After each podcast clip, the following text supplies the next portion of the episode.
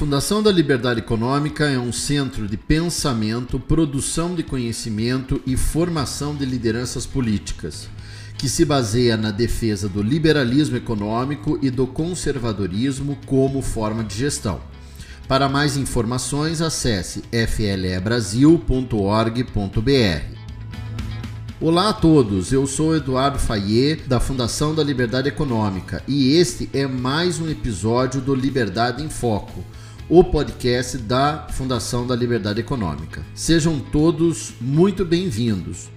No nosso podcast falaremos de um tema muito importante para o Brasil, para as prefeituras, municípios e empresas: o sequestro de dados da TV Record tem muito a ensinar aos agentes públicos. E para falar sobre o assunto, convidamos Madeleine Lasco, uma das experts da Fundação da Liberdade Econômica. Madeleine é jornalista há 26 anos, especializada em cidadania digital, colunista do UOL e está à frente do projeto Cidadania Digital na Gazeta do Povo. Atuou como consultor internacional do Unicef Angola na campanha que erradicou a polio no país. Diretora de comunicação da Change.org para América Latina, assessora no Supremo Tribunal Federal e do presidente da Comissão de Direitos Humanos da Alesp. Trabalhou na Jovem Pan e Antagonista. Madeleine, é uma satisfação recebê-la aqui no podcast da Fundação da Liberdade Econômica. Seja muito bem-vinda. Ah, o prazer é todo meu, Eduardo. Vocês que estão ouvindo a gente, vocês que acompanham aqui toda essa produção da Fundação da Liberdade Econômica, é sempre legal estar aqui com vocês. Muito bom, Madeleine. Esse assunto é muito interessante e desafiador, né? E cada vez a gente precisa entender mais como que essas tecnologias funcionam.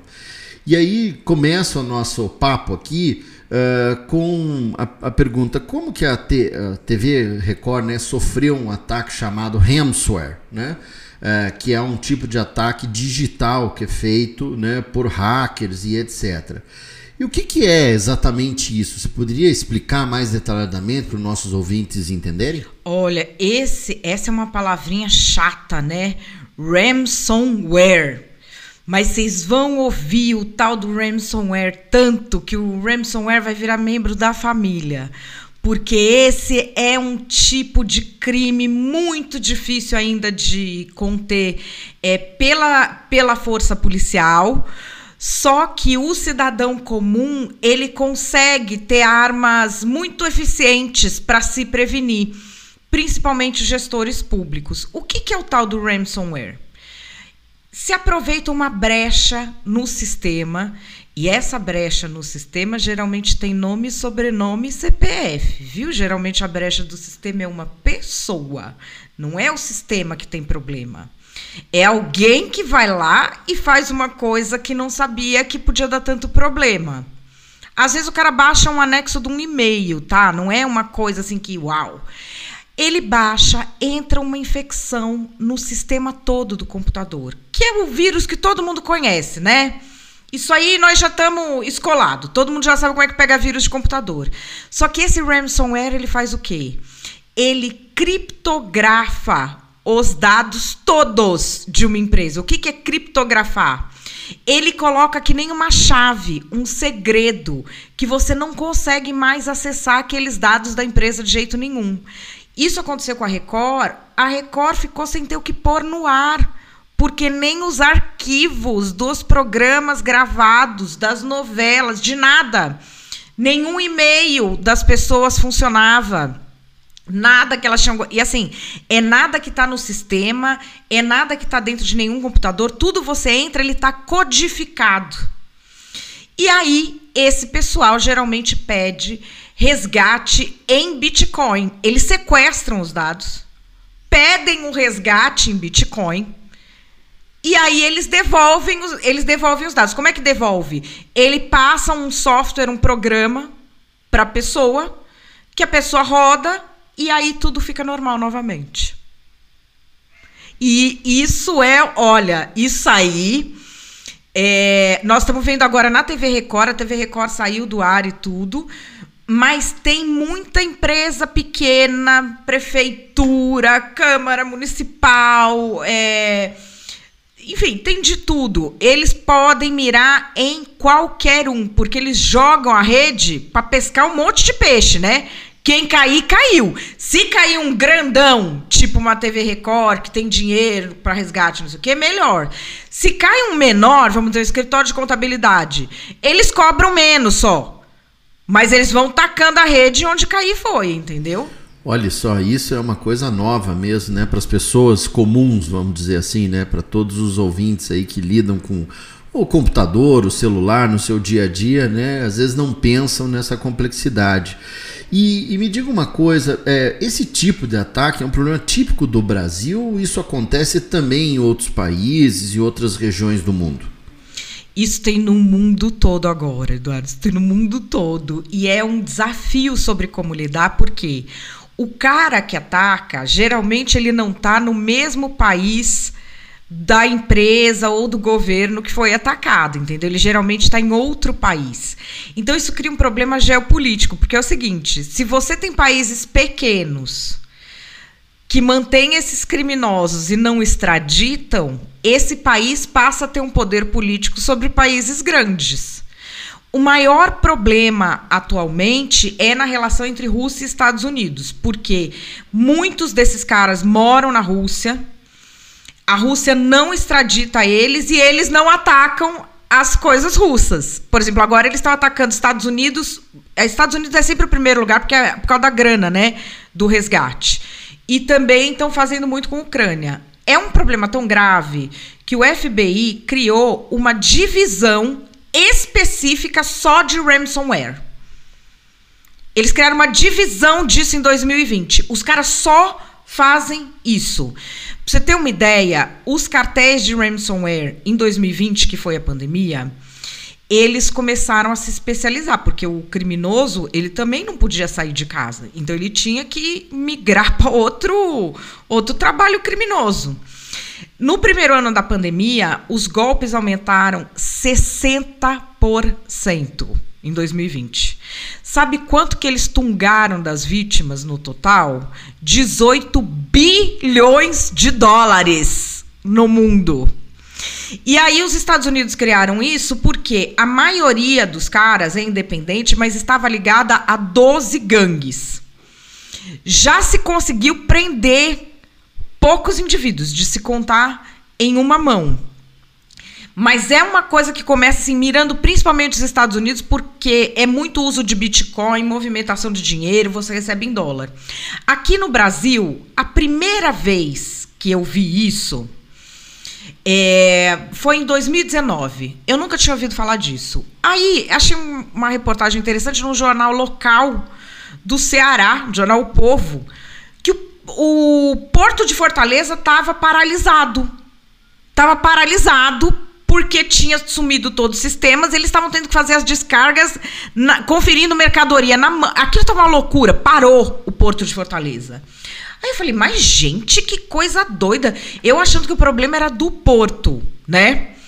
Quando eu fui ver, já o que acontecia com o Porto no poder público não era mais novidade, porque já tinha acontecido em várias câmaras municipais e em várias polícias brasileiras que foram aí no âmbito público os primeiros alvos polícias e câmaras municipais. E aí fica aquele mistério sempre depois. Olha, depois disso já atacaram o tribunal, já atacaram o governo de estado. Teve uma história em São Paulo que nunca ninguém soube direito o que, que aconteceu, que foi quando a nota fiscal paulista ficou por dias fora do ar no ano de 2021. Nunca se disse realmente o que aconteceu. É, os processos do STJ também nunca se disse realmente o que aconteceu.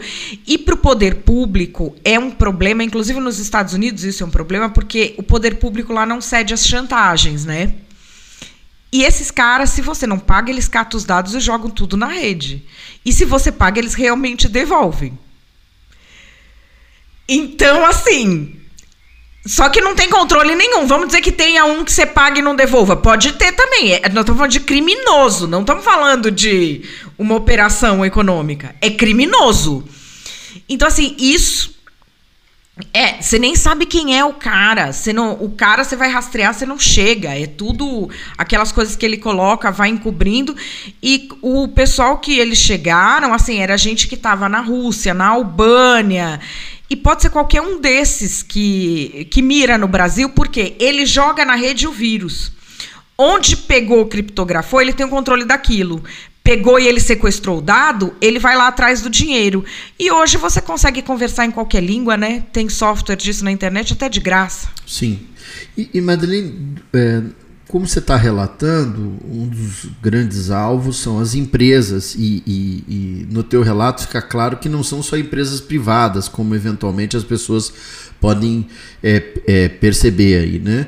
E você citou exemplo de é, governos de estado, de tribunal de justiça, né? Enfim, vários exemplos, inclusive brasileiros, né, que sofreram esse tipo de ataque.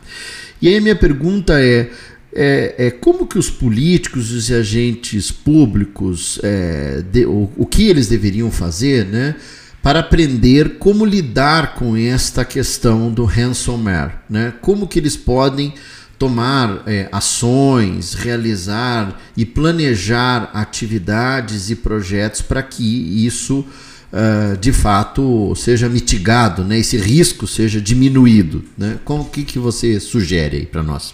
Bom, a primeira questão é pesquisar sobre isso, saber que isso existe e entender como isso acontece. Porque, por exemplo, nos Estados Unidos tem diversas cidades que sofreram. A cidade de Baltimore, por exemplo, é um dos únicos exemplos, eu acho que do mundo. Eu procurei vários que resolveu não pagar o resgate.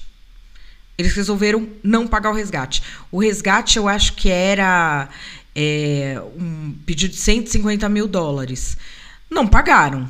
Os prejuízos para a cidade foram calculados depois em 18 milhões de dólares. Tipo, que eles gastaram para ter que repor aquele arquivo. Então, eu sei que existe a questão moral. Mas o gestor público ele tem que ter tudo na cabeça, porque se ele for de uma prefeitura, ele vai gastar o dinheiro que ele não tem. E aí pensar também na, nos sistemas de prevenção, que hoje eles são um investimento. Não dá para você ter mais uma rede de computador sem nenhum tipo de prevenção.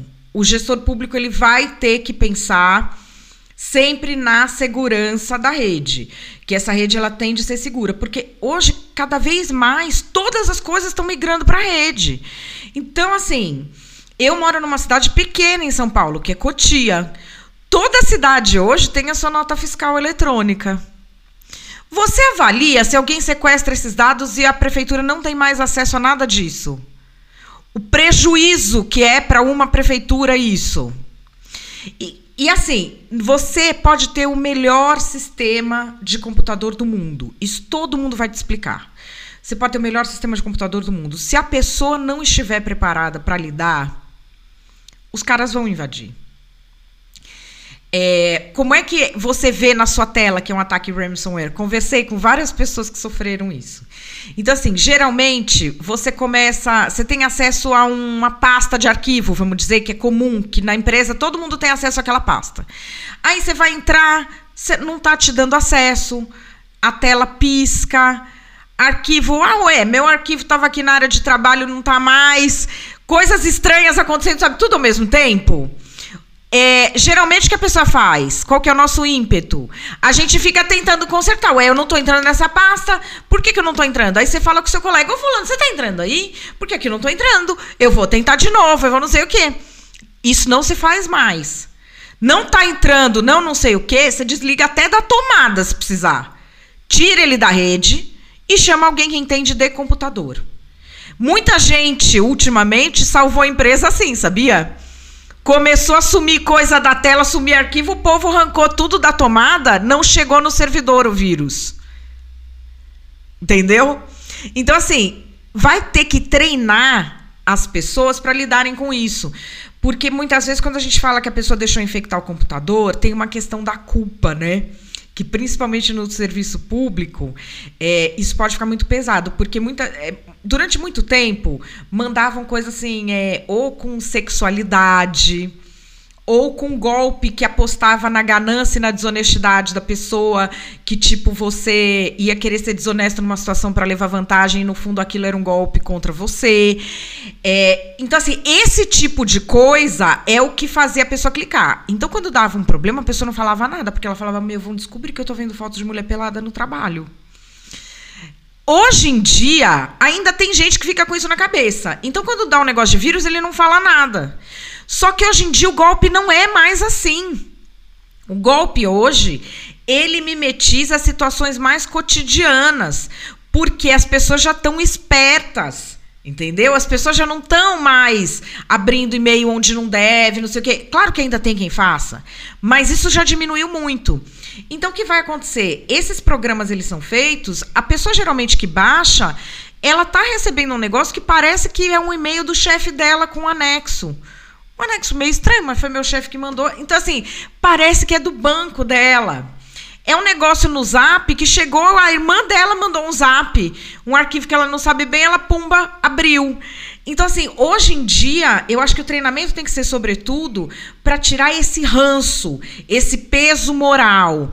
E para que as pessoas aprendam como funciona e comuniquem quando tem algum problema. Isso é algo que todo gestor público vai ter que fazer, porque é uma coisa simples, uma atitude simples, às vezes, pode evitar um prejuízo de milhões e um prejuízo de um mandato, um prejuízo de uma reeleição. Isso pode custar uma reeleição de alguém. Então, eu acho que é algo que o gestor tem que passar a ter na cabeça. E, e o que, que, torna esses sistemas vulneráveis aí a, a esse tipo de ataque ransomware? Bom, o que torna o sistema vulnerável é Aí, infelizmente, vou dizer isso, a existência de pessoas, né? Porque se fosse só o sistema, a gente teria como programar. Então, assim, a é a existência de pessoas, porque é, as pessoas vão fazendo atitudes ali, a gente fica na correria do dia a dia, às vezes não presta muita atenção. É a falta de treinamento. A falta de treinamento é uma coisa que hoje em dia é decisiva, a falta de treinamento para lidar com isso exatamente é, nas empresas e no serviço público. São pouquíssimas empresas que têm esse tipo de treinamento. Geralmente quem tem é quem já passou. Você tem empresas que são listadas na Bolsa de Valores. Aqui de São Paulo tem 12 empresas que ficaram já sem operar na B3 durante dias. Porque entre o ransomware, você não consegue, você não consegue operar a sua própria ação na bolsa, você tem noção? Essas hoje têm o programa de treinamento. Essas já puseram. Porto de Fortaleza? Ah, tem.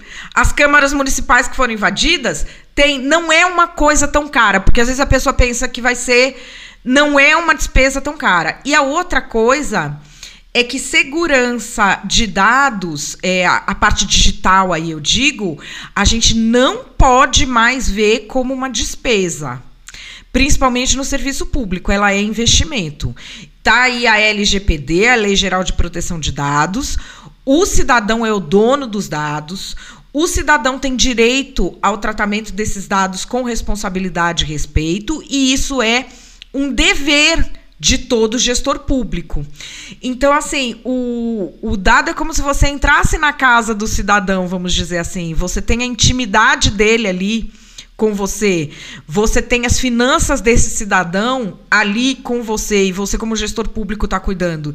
Então não é só um ato para você não sofrer retaliações, é o mundo que está mudando. Hoje em dia, isso é um bem precioso do cidadão é, dos governos, das instituições públicas, das empresas públicas, das empresas privadas. Então a gente tem de mudar um pouco a cabeça para saber que essa proteção passa a fazer parte do dia a dia, né? Muito interessante. E aí, para a gente finalizar, é, considerando essa dinâmica dos governos, das casas legislativas, dos partidos políticos, né? E pelo que você nos indicou aqui, uma das questões importantes é criar um manual de gestão de risco, né? Se preparar, se planejar, né, para enfrentar essas situações. O que, que além de, de um manual, né, o que, que talvez um, um, um manual desses é, é, tem que prevenir né, é, em relação a esses ataques? Tem que primeiro informar as pessoas o que é isso, o que, que é esse ransomware, por que, que ele é diferente. Não é uma, um golpe normal de internet.